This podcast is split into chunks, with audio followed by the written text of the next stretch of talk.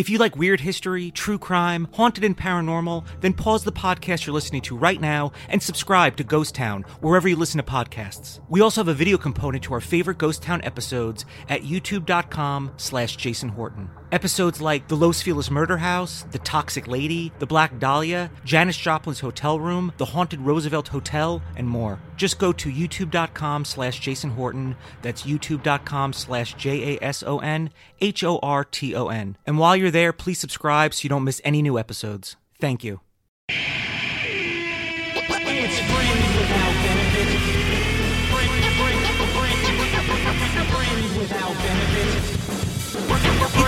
Without Benefits podcast. My name is Jason Horton. Welcome to the show. Happy New Year. Happy 2018. We did it. We made it. We're here, or at least day one into it. I spent my holiday. I was in Philadelphia, New York. Uh, the first night I got there, met up with my dad and my sister and uh, my my nephews were sick the previous week, but I still got sick. Next day, I had like a stomach flu or stomach bug, and I was out of commission for almost two days.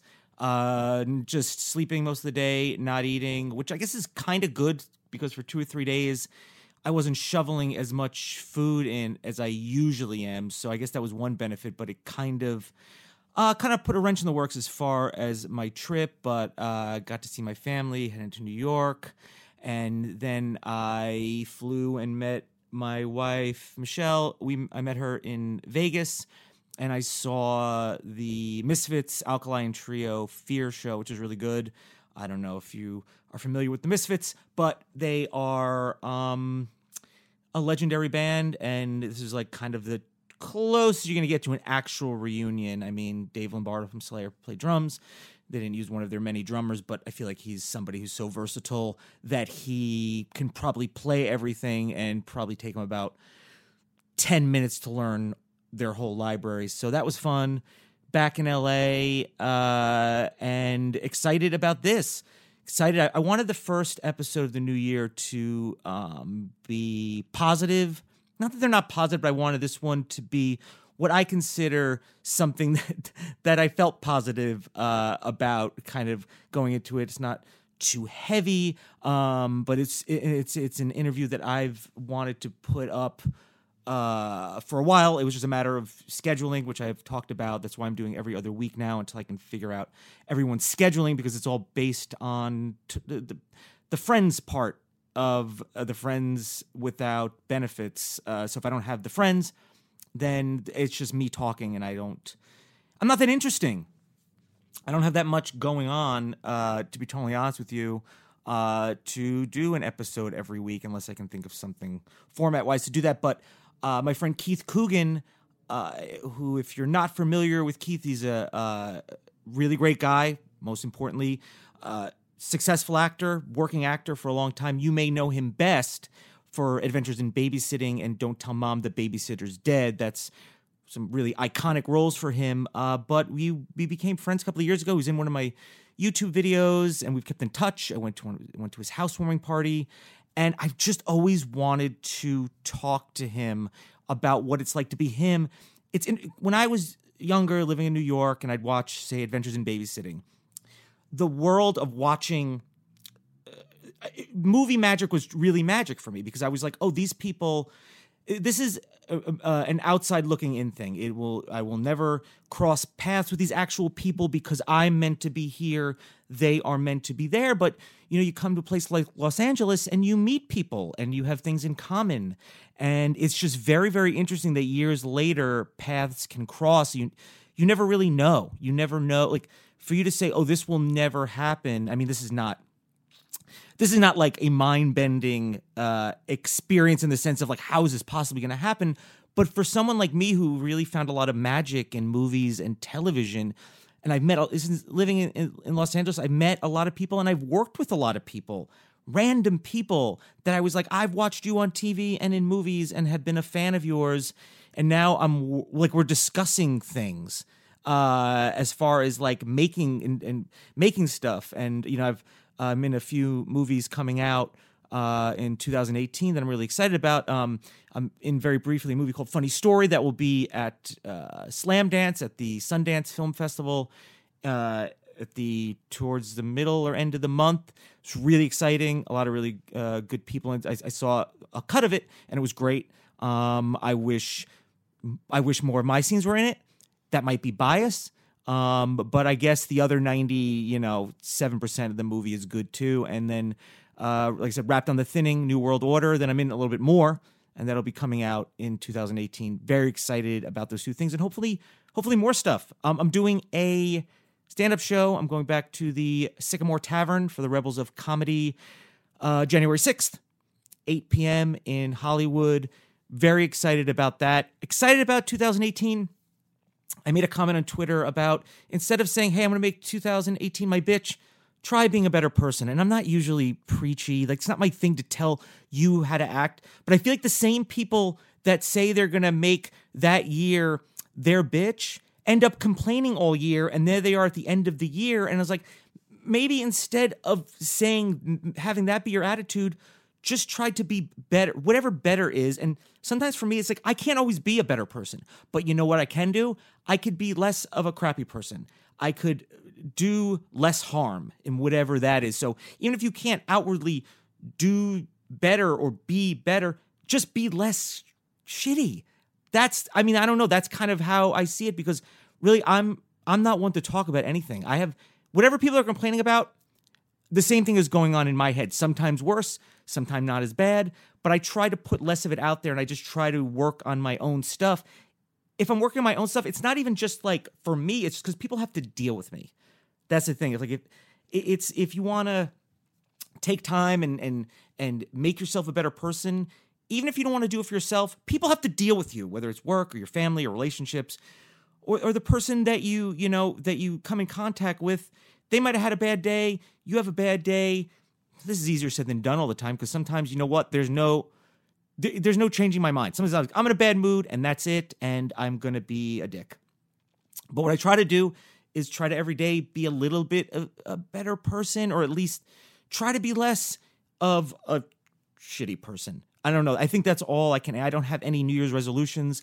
I'm always working on the same stuff. It's all this. It's really all the same thing. And I know people like a fresh start, and I get that. I psychologically that's great. And uh, but for me, it's just like I'm just gonna do more of the same thing. Uh, Sad- Sadly, it'll be only half the podcast until I sort out the scheduling thing. But you know, they're all gonna be quality, right? Right? Well, I'm excited about this one. I purposely put it as the first one of 2018. I'm I think it's cool that if you're listening to this today or whenever you're listening to this, that we're kind of sharing New Year's Day 2018 together. And uh, I can't think of a person uh, that I'd want to uh, also share with it um, than uh, my good friend Keith Coogan.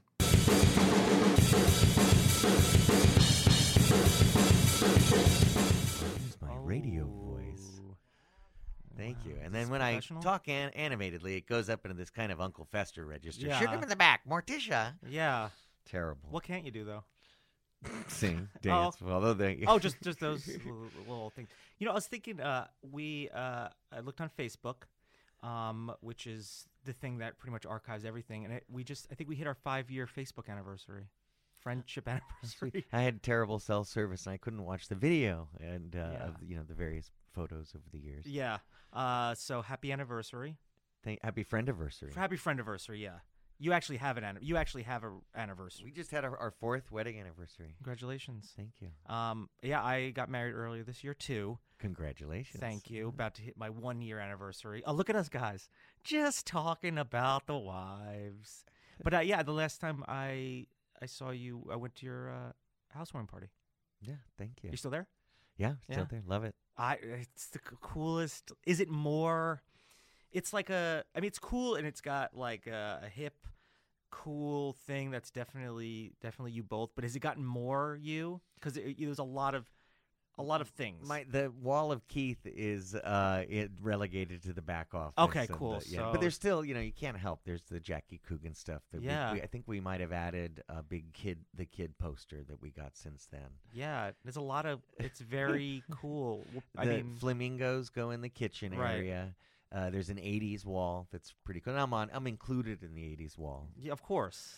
But you know, you're included in uh, e- every decade wall for me Thank out you. there. I don't have. wa- I mean, I just literally just have walls that are just. They're just there. Well, that will outlive me, and uh, that's all I have. Uh, and then we first i think i remember talking about this we first i we first kind of met sort of or at least i met you you didn't meet me uh is when uh you were doing a podcast and i was doing uh, a thing on playboy radio you were just using it as a um a space you were doing a sh- you were either on a show i don't know if you were hosting it I had the call sheet Tales Yes. of the Bone Machine, which was on Skid Row Studios Network. Okay. they let us guest at the Playboy Studios. Right. And I brought a uh, a ragtag team Yes. of former child stars Yeah. to talk about uh, their uh, the sexiest things they could on Playboy. yeah yeah I mean, everyone's kind of like in that dad mode now. You know what I mean? So it's the sexiness is, I don't know. No, it goes up. The sexiness goes up. I think. And then I was like, oh, I was like, oh, this is so cool. I was like, I do. uh, You know what I mean? Like, I was like, I'd love to, you know, see. If, and I was doing a lot of YouTube then, which I still am. And then we did a YouTube uh, video together. and that was so amazingly fun. Yeah, that was super fun. He, I got to go and get the little pass, and Uh-huh. they, they like do a full background check on you. Yeah. and uh, go, go to the YouTube studios down in Marina Del Rey. Yep. And it uh, blew me away the facility Yeah. that they had and all of the spaces that they had. And we used just a modest office set. Uh, an office is an office set. And I love the piece. Thank you. yeah. No, thanks for being Thank in you it. For including me. You had such a great cast. Everybody Yeah. that was in that was so creative and fun. It was great to watch you direct. And They uh, all went on to be in Stranger Things. I'm kidding. I just want the most popular thing out there. I'm just saying. I always like to say everyone went on to be like Barack Obama or you know everyone hashtag Stranger Things. things. Yeah, everything's hashtag Stranger Things. Um, so I want to kind of go back because I don't really know. Like, we, I remember we talked in a car ride for a while, kind of about like what you're doing in your life and where you're from. But I want to I want to go a little as deep as we can. Um, where where are you from originally? From Southern California. Florida, right? Yeah. Born, born in Palm Springs. Okay. did some time in Sacramento till I was about four, maybe Okay. five years old, and then uh, came to LA. I wanted to be on TV. I, I saw uh, kids having fun on Sesame Street, Electric Company, uh, Zoom, uh, Villa Alegre, which was like a Spanish version of uh, uh, Review. Uh, and uh, all of those shows, I, you know, I saw kids that were having fun on TV, and I, I was uh, basically raised kind of white trash. Yeah. No, I if can. you have a relate. Studebaker with Yeah. no doors up on blocks and you're shooting at cans with a 22 rifle in the middle, of two blocks from American River College in Sacramento, you may be white trash. Yeah. Uh, was it a thing where you were like, I want I want to have fun, or is it I want to be on TV, or is it just like both happening at the same time?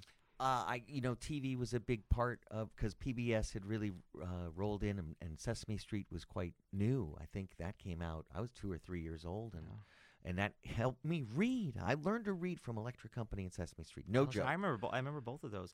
Remember Magic Garden? Uh, ooh, no, what was Magic Garden? Oh, see, Magic Garden was uh, two like kind of hippie women, and they were in a magic garden, and then they had like I think it's the I don't know which one they had the mirror. No, that might be something else.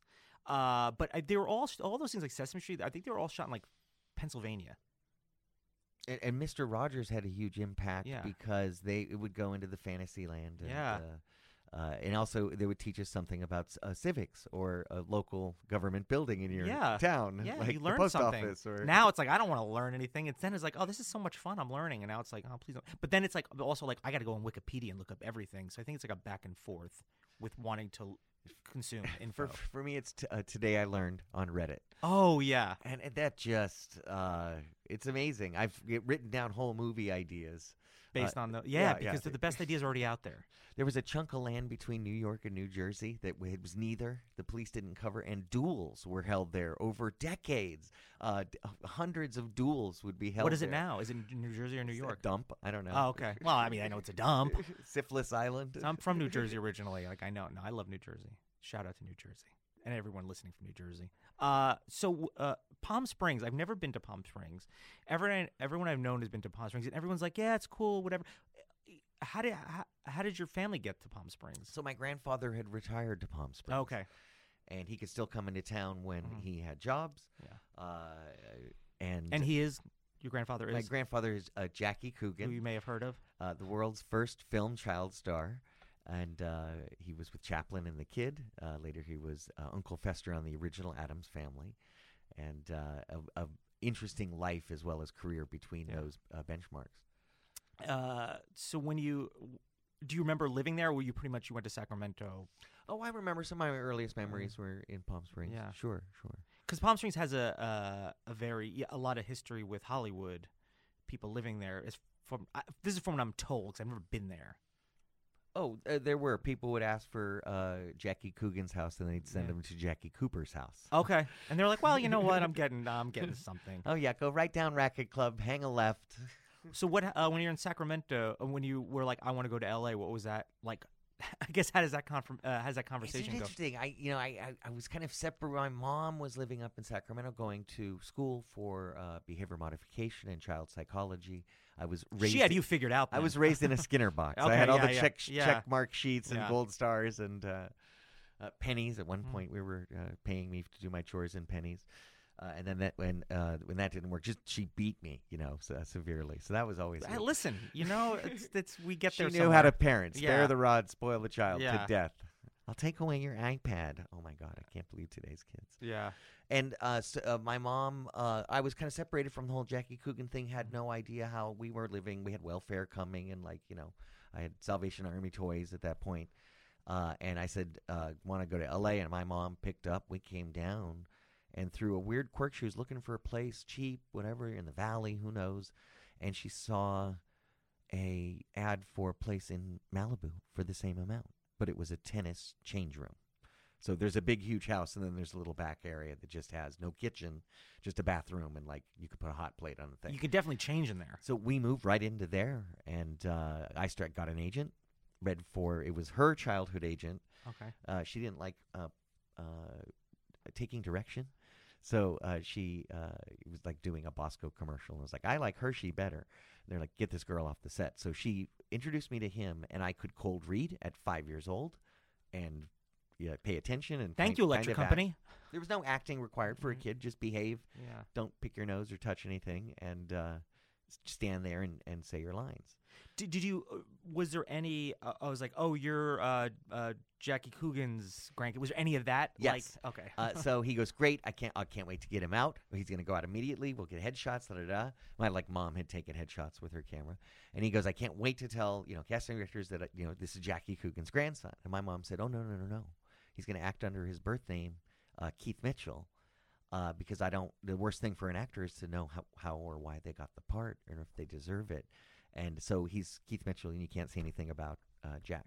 oh, okay. He said, "Fine." I did uh, various jobs. Wound up on a McDonald's campaign for about four commercials, and then continued doing uh, Coast soap and cereals and cars, and did about sixty-five national uh, commercials. Cool Whip and you know Kool Aid. Uh, Yeah, uh, yeah. everything you can imagine. And stuff that's still around. It, it's, it's just like, uh, you know, classic in- industry of uh, of products. uh, yeah, they were. Uh, th- they did use kids a lot in commercials Yeah. and a lot more. I worked a lot, and then started the episodics. At that point, you get what's called a theatrical, and it was chips. It was a little, uh, you know, one or two lines on chips, which Hanging out with Erik Estrada. uh, absolutely, and Yeah. all everybody, uh, Ponch, John, Yeah. Bruce, Bruce Jenner. I I, watched it. four episodes Yeah. of Chips from the first season all the way to the last episode ever shot.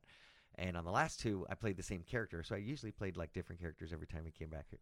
Uh, but this was they were trying to spin it off uh, to the Brat Patrol, which was like little mini uh, Ponches and Johns. CHPs, Yeah. running around, and it failed. Okay. Uh, and uh, John Aston actually directed the last episode of Chips ever. it's very cool. And then I did got in with some producers and started working on. I did a movie of the week uh, with Gena Rowlands, Jane Alexander, Clu Gulager about uh, a lesbian couple t- being taken to court by the ex-husband because lesbianism is uh, dark and evil, yeah, and that's an unwholesome house Yeah. to grow up in. And it was groundbreaking. It was in the '70s, and uh, then did a series with the same producers in Hawaii with Clu Gulager, a, seri- a family of five kids, orphaned, but they have to hire a fake uncle, Right. which is uh, the drunk Clu Gulager down the uh, you know the, the the next yard in Hawaii, and we filmed it in Hawaii and uh, built up a nice net, uh, working relationship with ABC and did Fantasy Island and Love Boat and Laverne and Shirley and Mork and Mindy and Eight Is Enough. Uh, All my Little, fa- I mean, Little yeah. House. I did a Waltons for a year. I was on the Waltons. Uh, we moved in. Me and Martha Nix played uh, brother and sister that were cousins and moved into the house. It was eight seasons, so Now, at this time, were you, uh, you know, obviously things are changing for, you know, were you, were you still in the uh, the tennis changing room in Malibu? we moved to a converted porch at first. and this is a step Uh, up. This is yeah. This Okay. is in old old Topanga Road, which was on the other side of Topanga Creek. Uh, and then we moved into a one bedroom above the toy store uh, in Malibu, right by the Malibu Pier. Uh, there's you know the guy typically holding a hamburger or like a big taco or something Sure. like that. Uh, lived right next to that. like, Okay. ne- next to a Fo- Foster's Freeze, and above a toy store. That was heaven. And that's where I got the Waltons, and then we moved into a five bedroom house in Malibu. Because yeah, it sounds like in, uh, exponentially Malibu West. Yeah. and uh, And how old are you at this point? Like when you know you're. uh, I, I was nine when uh, t- nine or ten when I signed the deed on the house. Yeah.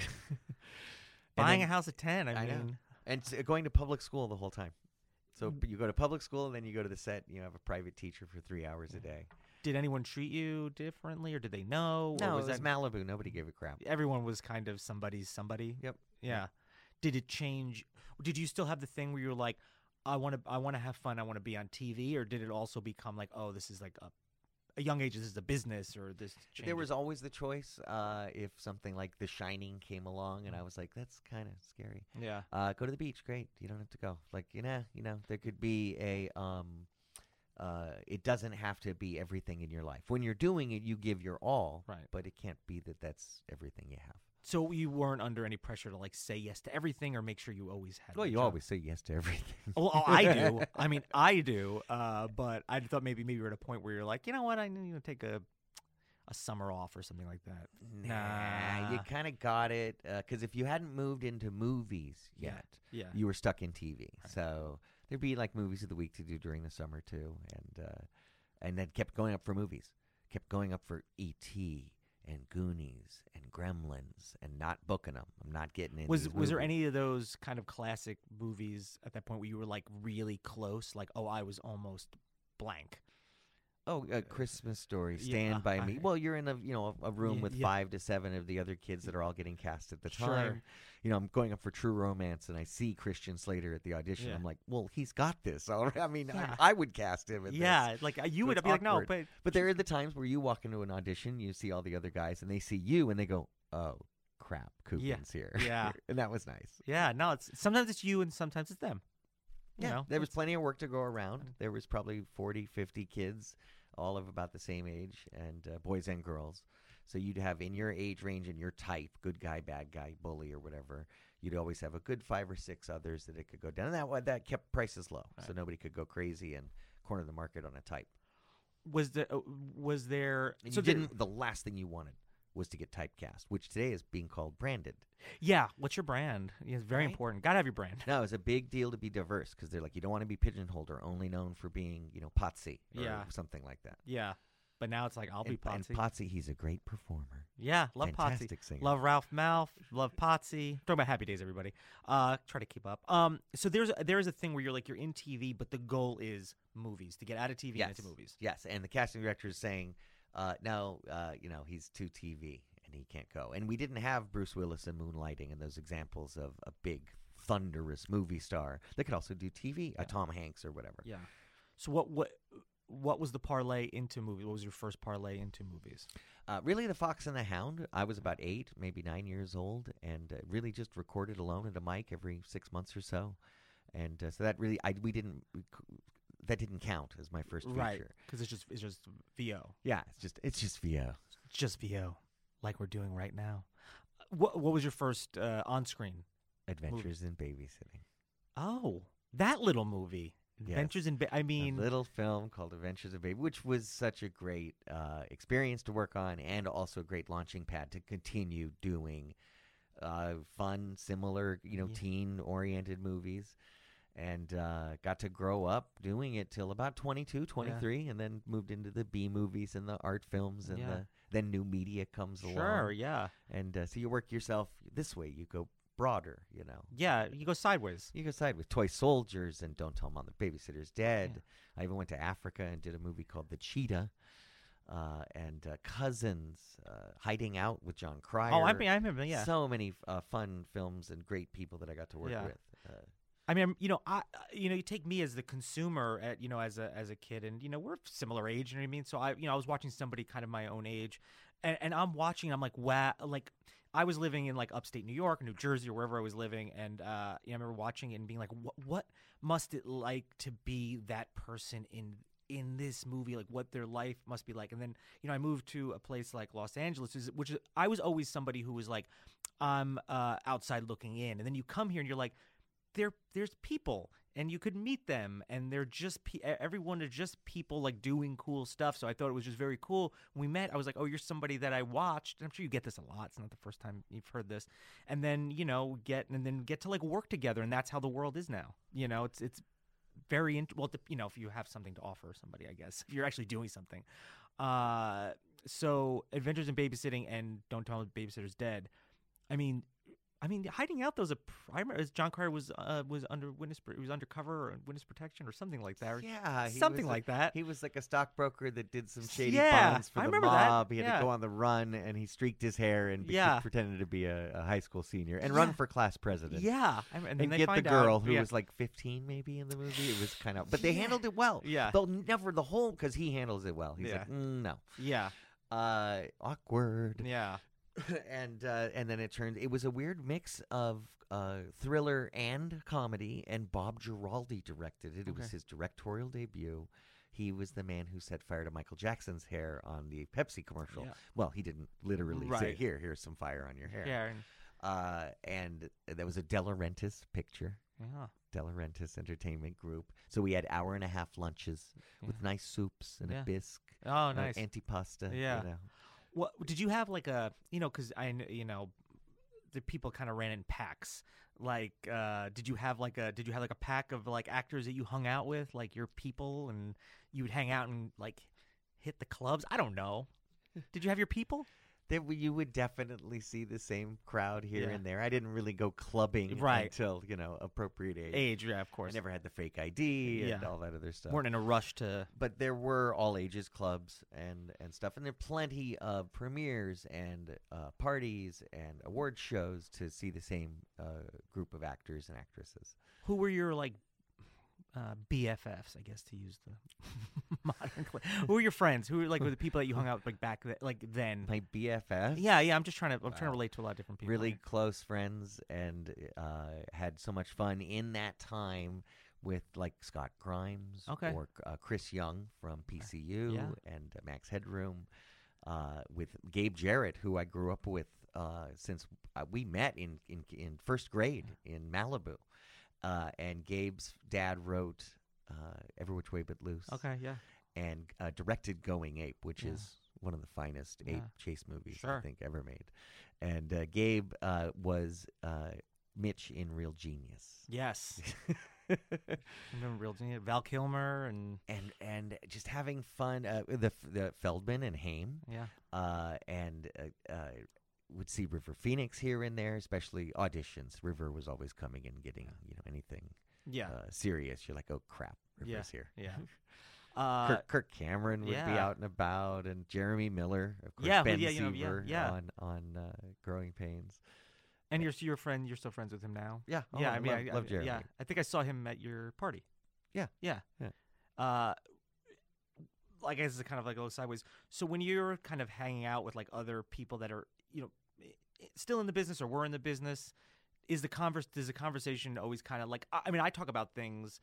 Uh, with people that I was friends with, jobs we used to have. So I just wondered, do you talk a lot about like uh, stuff you like stuff you did. It's like, oh, remember that time we were in that car chase in that No, movie? It would be NHL on, on Oh, yeah. Genesis, Sega, yeah. Sega. It would Yeah. be where where the broken meters are in Westwood. Right, Uh, what which which back alley to take in Santa Monica to beat right. the like traffic. a lot of traffic really, based stuff. A lot of LA. Which page are you in? The Thomas Guide was a big deal. Yeah, yeah. 42 or 113? Yeah, Are you down? oh, Thomas Guide. you're on 46. Oh Yeah. my God, really? What do Yeah. you pay for rent? Yeah.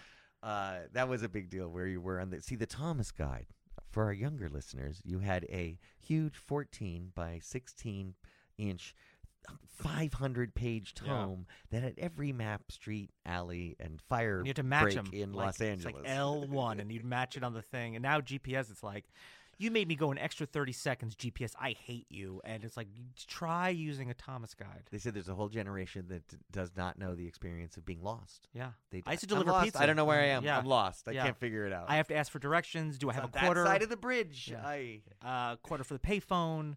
I used to deliver pizza, so I remember being uh, being like, oh, I gotta press the There's a lot Thomas with parking. Will there be parking? Do we have to pay for parking? How far away is the parking? That's still is no, there that's now. valet? Is Yeah, it complimentary yeah. valet? How much do I tip the valet? Yeah, Do those are gotta- still woes now. What do I got to clean out of my car before I hand it to the valet? Shipping can make or break a sale, so optimize how you ship your orders with ShipStation. They make it easy to automate and manage orders no matter how big your business grows. And they might even be able to help reduce shipping and warehouse costs. So optimize and keep up your momentum for growth with ShipStation. Sign up for your free 60-day trial now at shipstation.com and use the code POD. That's shipstation.com with the code POD.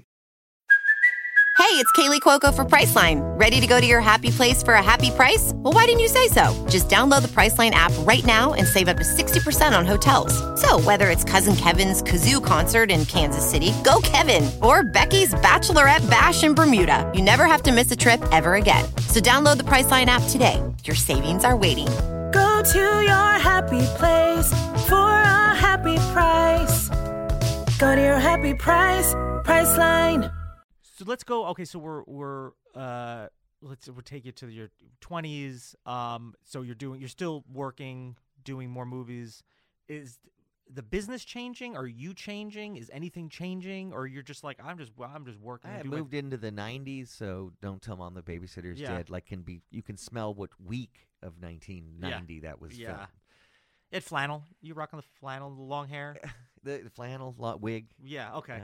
Uh, uh, very nice wig, which was Good wig. Great wig. Great wig. Yeah. Uh, Three thousand dollars a piece. They had two. They Yeah. had a backup wig. Yeah. And they went. I took the life cast. I went out to Wigs by Ziggy in Burbank, Okay. and he'd been in the business for years. He was retiring. This is, was one of his last movies. Yeah.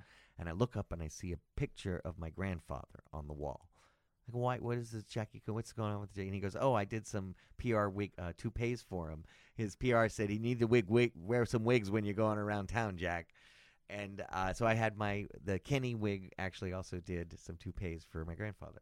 Wow. It all comes around. Oh, I listen. I would have when I was watching that. I was like, that's his hair. You got me. It Hollywood got me. It has this lace; it just disappears, and it's they shave my hairline a little bit, about a half inch, Yeah. and so that they could put that wig over, and the hairline could be there. And it does; it holds up in close-ups. There's a few where we got the B wig. This the other one would be being cleaned, Right. and you can see a little wrinkle maybe in my hairline, but it's But no one else could spot. that, yeah. No, but it was like 110 degrees in Valencia Yeah. when we were shooting it, Yes. and I'm wearing leather jackets and jeans. Of course. that was nice. You're wearing your 1990 clothing. oh, the Megadeth. you Sure, know, yeah, you love to good. rock. yeah. Someone, one of my fans goes, you know, in movies there will be characters that listen to metal. He goes, but Kenny listened to good metal. Yeah, Megadeth is good. Good. You know, it's not like you had a um, you know, Slayer, Slayer. Yeah, good stuff. Good stuff. Good. I mean, Megadeth's from they're from the area. Even know if they- Metallica. I mean, Yeah, why not? Black album, dude. So as you're going through the night, is there because the '90s and my my wife, you know, is uh, from Canada, but she grew up in, in L.A. Her mom's in the in the in the business as in the agency business and stuff like that. So she was ingrained in it all. So I'm always curious about the timeline of what Los Angeles was like or Southern California was like through the decades. Obviously. The '90s, there's you know a lot of racial tension and and uh, Rodney King and all that kind of stuff. But what was going on in the business for you, or what was going on in LA at the time? Uh, there were six or seven known set studios. Uh, there were five to ten good top agents outside of ICM and Yeah, Triad and William Morris. Uh, and uh, you always be careful with going with them because they one day they just dropped Geena Davis. Yeah. What? What do you mean? Yeah, we dropped her, and it was well after Cutthroat Island. Yeah. They just went one day. They go no, and I'm like, if they cut Geena Davis, think they give a crap about Keith Coogan? Yeah. You know, you're not on fire for two years, and they're like, thank you, you're done. So you find someone mid-level, really the, the agents to do all the work in the town. and They Yeah. do all the submissions, and they build all the relationships with all the casting Yeah. directors and producers. Uh, and then, uh, oh, oh, so a turning point I do want to say, and I went for any viewer doing this, or for your curiosity, how do you turn from TV to film? Because Moonlight did come around at that time, and then it was a little more. You go where the material was, high school theater. For me, I went to Santa Monica High School, uh, Samo High, and we had just got a new got that was really I that was terrible English.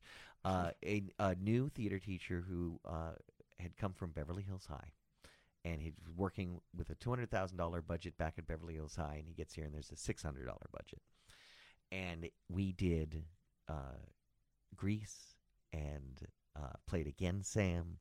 Uh, uh, you can't take it with you, and uh, we did uh, another. Oh, Henry Four. I don't know some crap. anyway, some some Shakespeare crap, and it was. Uh, I learned preparation techniques. I learned how to act. I had learned pri- previous to that from being on sets, and a lot of the So you didn't, have, show. you didn't have formal acting no. I- no, but you're learning from um, uh, from so many great classic actors that came up in the you know golden age of Hollywood. Uh, Henry Fonda was one of my first commercials on a ViewMaster viewer commercial, and there's uh, Henry frickin' Fonda. yeah. Uh, you know, right, you, know get the- lunch. yeah, yeah. uh, and it was it you was, can't get that experience in a classroom and, situation. and right? at T- LA had T- no, you can't. And you also learn the technical. That was the most important thing, more more so than acting, more so than having act- acting chops. It was, can you make the day? Can uh, uh, do you burn time on a set, or do we? And I was one take Mitchell. Come in, you do it, you nail it, you move on. And I just kept watching pros like Don Ameche or anyone I would have had a chance to work with. And that you just don't waste time on a set. You're always ready. You're always prepared. You're a pro. Period. And I learned that early, seven, eight years old. And uh, when you're doing this and when you're on set, uh, and comedy, I do a lot of comedy. Uh, it's it's serious business. I so uh, f- from the, going from theater, uh, kind of like relearning. Did you did that change your point of view of like what you want to do next? Now that you got this kind of theater, you know what I mean? Kind of like uh, not relearning the craft, but learning another aspect of the craft. It change your? It literally got me out of because doing commercials and being on TV, you're very aware of what you're doing and what's being shown, what you're projecting. And yet, right now, there's always saying, "Oh, dude, you're proje- you're pushing, you're projecting." Uh, stop indicating. That's the greatest. Okay. Stop it. So, uh, 70s TV was all about indicating because you have, right. you know, 36 frames Yeah. and a really quick take to be like, "What you talking about?" it had certain rhythms that you had to go with. So, theater taught me to get totally lose your ego and forget people are watching. And uh, then you go into film, and if you do it confidently enough, uh, you start getting cast. It, it was it was really amazing. It was this trick, and it was about preparation, uh, how to get ready to do it, and then also I started to apply that whenever you have an opportunity to stand there and be on a stage, whether it's for one person, two people in a casting, a producer session, or doing it, or doing it live, or doing it on tape, film, didn't matter. Uh, a good actor is a good actor 100% of the time. You bust your nut always, every time, whether it's the first table reading or rehearsal. Uh, you have a chance to be doing this and to be paid to play in a sandbox and make believe.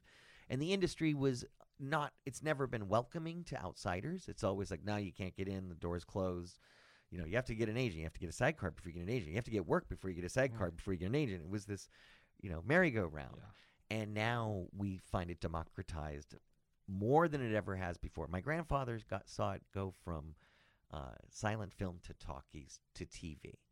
I got to see it go from film to digital. That was one of the biggest things I've seen since the mid 90s to now is the rhythm on the set. The more you're in, you're in character all the time on digital. There's no real change. You don't have to cut. Keep going. And back then you would basically do a whole take, cut and it was very. Uh, everyone knew what the setups were going to be when you walked on the set. There's no Louma crane. There's no inventive stuff. Maybe there's a dolly shot for like the you know open, wide, and stupid master. But then you knew what the coverage was going to be in the over the shoulder and this and the extreme. You knew it.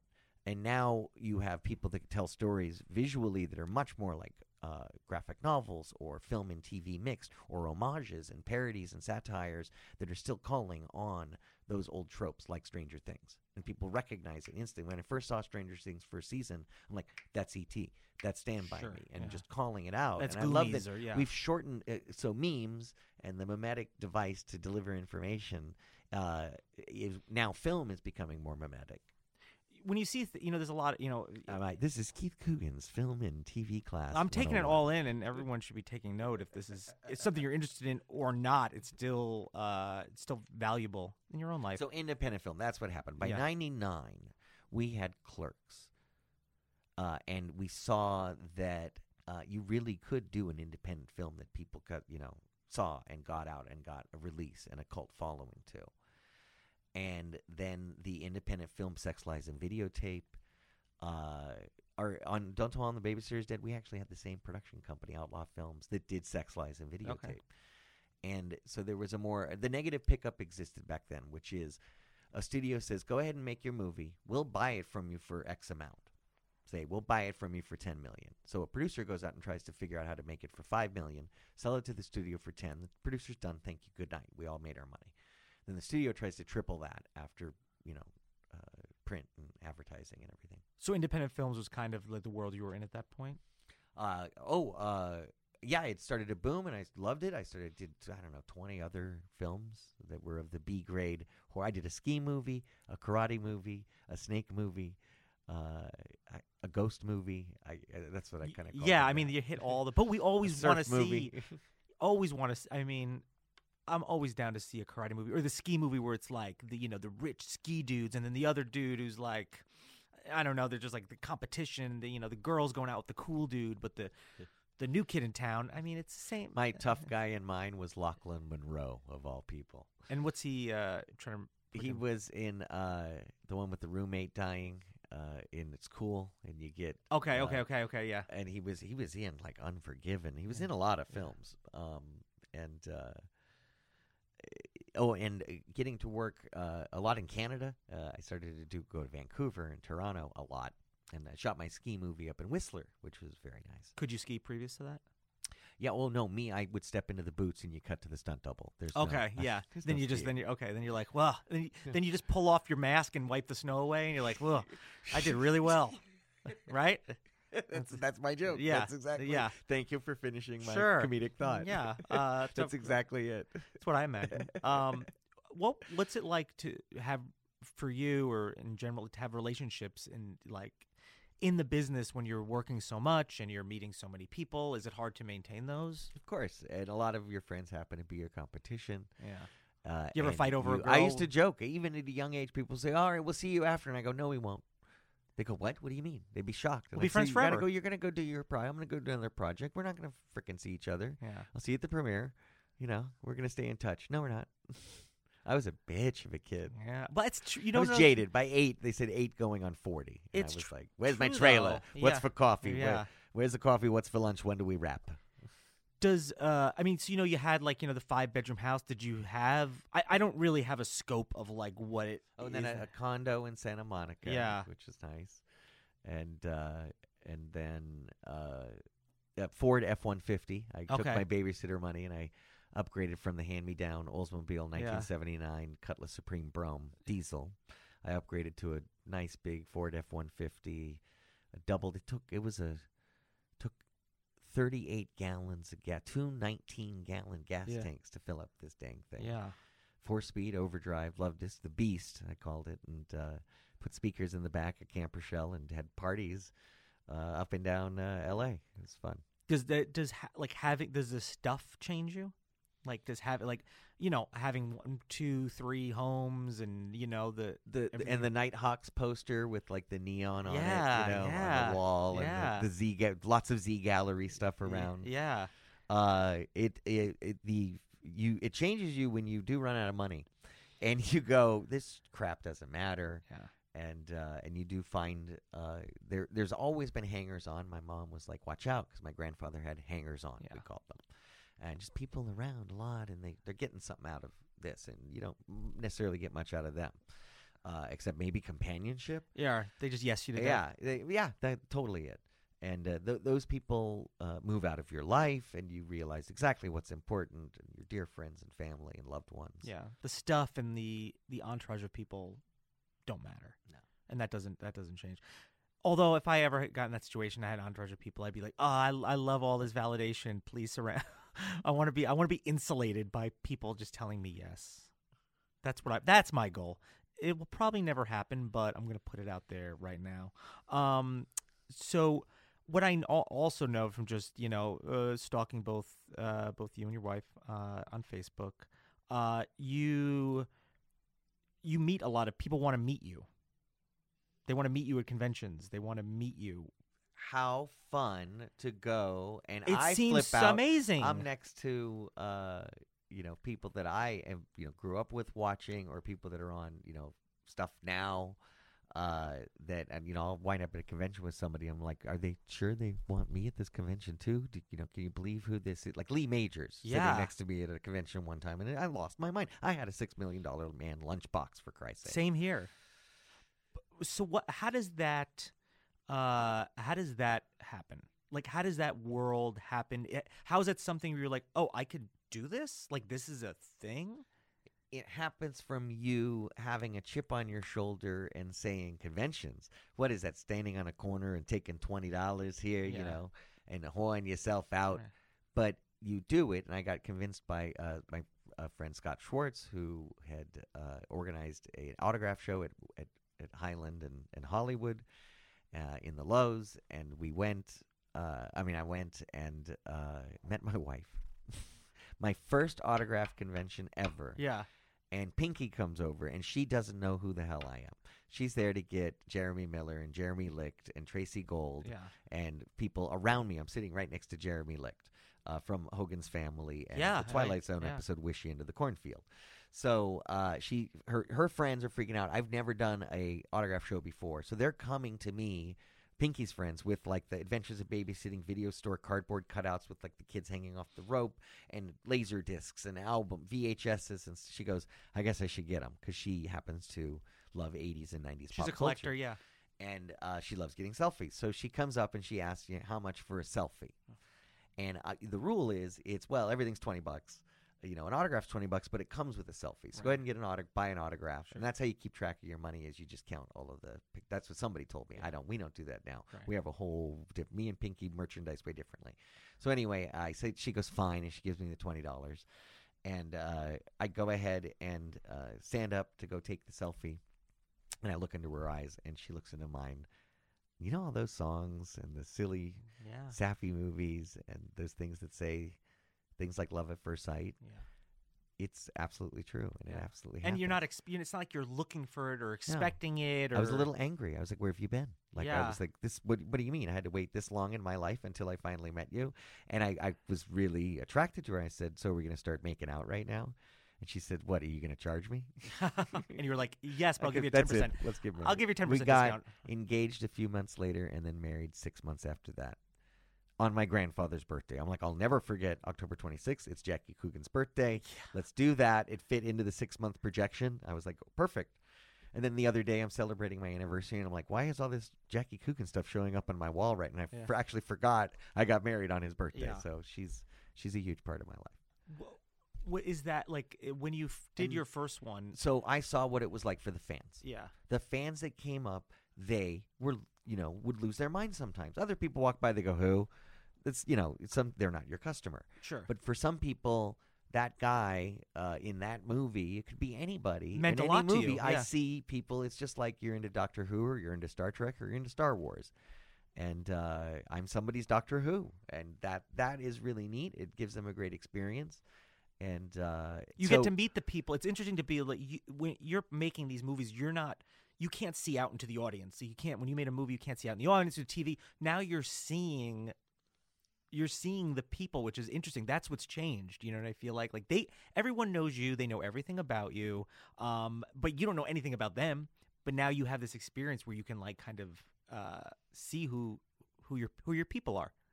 Yeah, and uh, they feel like they know you because you've been in their living room. I feel that, like, from been in their YouTube, yeah. bedroom, Yeah. and uh, that they uh, have a familiarity with you, and so that's the. Um, you know, I know that I share that. You know, me getting to work with Lloyd Bridges. I'm like, for, for God's sake, I'm working. I'm sitting across the table from Lloyd Bridges right now, losing my mind.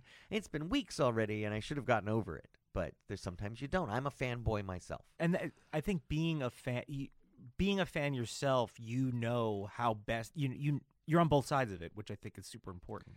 I, so people do ask me. They could say the line. Just say it. Say it once. Like dishes are done. Man. All right, fine. yeah. So uh, we, me and Pinky were out at a uh, Clockwork Orange screening in uh, in Glendale, and not only is uh, uh, Malcolm McDowell there, but uh, um, oh, Darkest Hour. What's his name?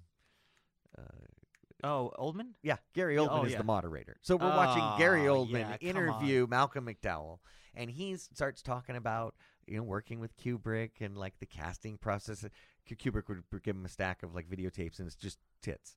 Sorry, can I say that on your podcast? Oh, yeah, yeah, it's yeah. just titties. And It's they- required, And the actually. cameraman didn't film it from, uh, just filmed it from the the, net, the chin down. Yeah. So later they had to go through and try to match up the boobs with like the headshots. He's like, "What about these girls?" And so Kubrick, I mean uh, Malcolm McDowell's telling stories. All of a sudden, he launches into "Singing in the Rain," and he gets up and he's doing it.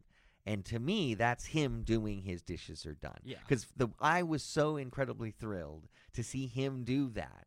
And I'm like, I wonder how many people ask him. I wonder how many people ask Joey to say, "How you doing?" And so I, I gladly nobody leaves this place without singing the blues. I'm right on top of it. Rose, dishes are done, man. Uh, is this so? Is this something that's? Uh, do you do this as like kind of like? Is it a business or is it something you do when you feel like it? I don't really understand the world. It's it's not about the money. Yeah. So you uh, drive out yourself to some places. Yeah. There's sometimes you have costs. You know. Yeah. There's no. Uh, it's about. Uh, uh, it's about you. Do, how was your show last night? Mine. Yeah. It was great. See now that person to person touch where you see. Yeah. You know. Uh, you know, hundred people, five hundred, Yeah. people, whatever it is that are in the studio live or in an audience Yeah. live watching you and talking to you before and after the show. Uh, it's that kind of I you know it really is the hustle that everybody has to do and I think autograph conventions and comic cons and pop culture conventions going and doing those and doing Q&As and doing panels and meeting fans face to face and that is uh, a great way to build and have people you hand out slips with your uh, uh, online media you know your social media stuff and keep them up to date and they go and buy your stuff and you you know you get you work on those that solid core of fans So merchandising, you, selling merchandise is is is that a new John thing? Scalzi was talking about Nine Inch Nails and how, and Scalzi had the same thing. He gives out a chapter of his book for free. If you like it, you can pay a buck or two, and I'll give you a digital download. If you really like it, you do ten dollars, you get this in a monthly. sc- If you pay this, I'll send you a signed hardcover copy. If you pay this, I'll send you everything I've ever written, all signed, inscribed in a nice set. Same with Nine Inch Nails. They released a track. Mm. They released a whole first. It was a three-sided album, so one side was free. If you like it, go ahead and pay the digital download. If they, they sold enough of the hundred and fifty dollar steel cased sets signed by Trent Reznor, on the first day they paid for the entire cost of the recording sessions and everything else Else- under than that. yeah. Get uh, they you could get an LP of it. You could get an actual you know, and you pay different accordingly. What how you want to consume the media. And theaters are learning this. Netflix, everyone's Sure. learning. Some people want it in a in a theater. Okja got a great Mm, yeah. uh, uh, screening in theater, uh, and so it's interesting. How, you know, consumers really want a centralized place at home. They don't want to do the Roku and a Netflix and an Amazon, and I got a Hulu too, and now I got to get the Disney one. Okay, So, uh, is that? I mean, you do you make uh? Is that part of how you make your living? I'm just trying to understand. Like, there's merchandising and there the- is, and you got to pay your taxes. and Yeah, you got to yeah, get a yeah. merchant's license. I have a California reseller's permit, and uh, Wow. it's uh, you go and you pay it, and, and I mean, conventions are the, like it's a thing now where like conventions and meeting people, meet and greets and Q and A's are like a standard. Whereas maybe at some point, you know, it was like, uh, you know, these comic cons when it first came out were just like a, like a really niche thing, and now it's it's kind of extremely common and very marketable and very uh, it's a huge business. which and it's it's great that people could make a living off themselves rather than just other people that have made a living off of you. I guess is I don't know from the I'm just calling from the YouTube world. You know what I mean? Because I go to a lot of conventions, or at least I used to. Uh, Yeah, a lot of performers will do meet and greets. You yeah. can pay an extra seventy-five dollars after Yeah. you watch, you know, Lynda Carter yeah. uh, and you know Wonder Woman sing her lounge act, and then you can pay a little extra, and you go behind, and she signs a poster, and you take some selfies. You talk to her for a couple minutes, and then security hustles you out of the room. And uh, I think that that kind of person to person, because everything is abstracted and on the screens and on your phones, and they've gotten further away. Even as the TVs have gotten bigger, people have turned to their phones so much to consume it. You got to get on more. You got to get on more phones. We got to get you on more Gotta phones. get, get it. We, no, no, we'll do the U2 thing. Yeah, yeah. you just it comes with the It- phone. Yeah, you have But to the, have why it. is Keith Coogan on my phone phone. already? Yeah, well, it's free, so that's good. Well, what's so what's I guess is what's next just more of what you're doing, or is there something else? We, we, are I'm gonna really be a hologram? promoting- I'm promoting four projects that came out this All right. year. Let's hear. it. Uh, you've got one where I play a meth cook. Uh, Okay. Beautiful garden, fantastic. Uh, winner Cleveland International Film Festival, uh, filmed in uh, Cleveland, and uh, then we did uh, Limelight. I play a, a gay rapey talent agent. Okay. Uh, based on a true story. So, uh, and where do we find those two? Those are uh, seeking distributors and things and premiered at festivals, and they're selling them. Uh, and then I got cut out of Last Tycoon, which was a Oh, okay. really nice project Yeah. to be cut out of. You know, my, my one line I had, I Coogan, you had Yeah. one line to deliver, Yeah, and uh, you know they're focusing on the love, the romance, the lush Sure. settings. They don't need another piece of expository dialogue. sure. So, but you see me, and oh, there's my face. There's the side of my face. Oh, there I am in the background. There- Yeah. that's clearly me. Yeah, I got a nice credit, and Yeah. they paid handsomely. Yeah. it was Amazon money. Yeah, I've never seen a budget like that. yeah. Three makeup, full size makeup trailers to handle all of the Wow. black tux tuxedo Yeah. stuff and the women and their pin curls and all that crap. And then uh, now I'm very excited about the upcoming Lifetime film, A Tale of Two Coreys. Okay, I'm And- assuming we're talking about Corey Heyman Feldman. Yes, and this is my uh, fourth project. Uh, hopefully, comes out this year, maybe early next year. Uh, we've shot it; it's done, and I do not play a good guy. So it's a dra- It's a, a dramatization, or is it a? Drama biopicization. Okay, my wife will be very excited about that. Loves Lifetime based things, and of course I do too. And of course I want to You will you. know what it's like to go grow up through Hollywood as one of the Corys. Wow. the two, well, two. Well, depending on who you identify with, you, you, I don't think you can be both Corys. No, no, no, no, no. you're a no one Haim or you're a Feldman. Yeah, And that's for those that are interested in what the environment was like, you asked me. Yeah, what was it like in L.A. and romping around town and everything? They're gonna love this. it's, it's pretty accurate. uh, I think it's very accurate, Very exciting. and it's. I think it's gonna be toned down Yeah. because you know for Um, yeah. legal reasons you just cannot really show what it's really like. yeah. Uh, that's very exciting. I'm looking forward to that. I know, I know, I'm- very, and, very and excited. I and uh, I, I'm I'm excited. I moved into a new phase in my acting and how I am on a set, and I've let a lot of things go and uh, learned that kind of no ego. Get out of the way. What does it need? What does the story need? What does the audience Yeah. need right now? Back to basics. Yeah, totally. You don't have to feel it. Do you think Sorry, meeting I'm so not many- a method actor. I'm like, do you think meeting so many fans kind of change, like, kind of, did it inflate or deflate your ego? I don't know what that does. I don't know what that does to uh, a person. Meeting so many people, can I have your autograph? Can I have your picture? Does that change you at all? I think that's uh, that's a statement that you're not being factual about.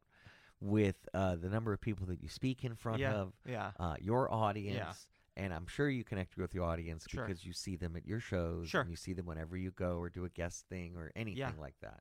So uh, you, it's oh, look, I saw the Never Say Never uh, Justin Bieber yeah, yeah, yeah, documentary. yeah. Fan, fan, fascinating. I thought it was too. I saw it in the theater. Scooter Braun is a genius. Yeah. So we used to think, uh, but for anyone who's watched this, you know this now. But we used to think that oh, you know, Scooter Braun just found him, and Mm. Justin Bieber had like a million followers, and da da da da. No, he found him. They started going show to show and signing people up, go and follow, and to go to the YouTube video, like it, and follow it. Yeah. 10 people at the first show and then 20 and this and they took a year to get up to that Yeah. million and they hustled it Yeah. show then it was a thousand people at a show and he's playing malls and record stores and anything they can so it's what is that the the, the lot of hard work before the overnight success Yeah.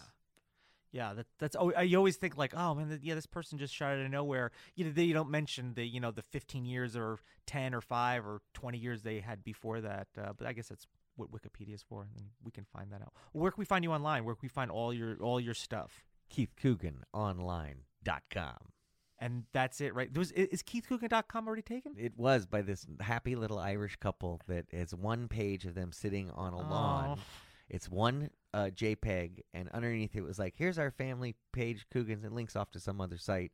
And uh, they're like, "If you're interested in buying this, click here." Uh huh. I'm like, "Thanks, thanks, Coogan's, Good move." Yeah, you maybe your relatives. Uh, but KeithCooganOnline.com. dot com. And That's on Twitter, it, it, you know, leads to the Keith Coogan on Yeah, Twitter, yeah. And, and and Instagram is Keith Coogan.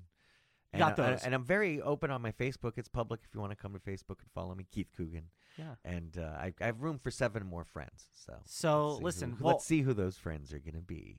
Well, at- At least eight people will see this, so somebody is gonna uh, will hear this. Uh, So one person might be disappointed, but uh, get in while you can.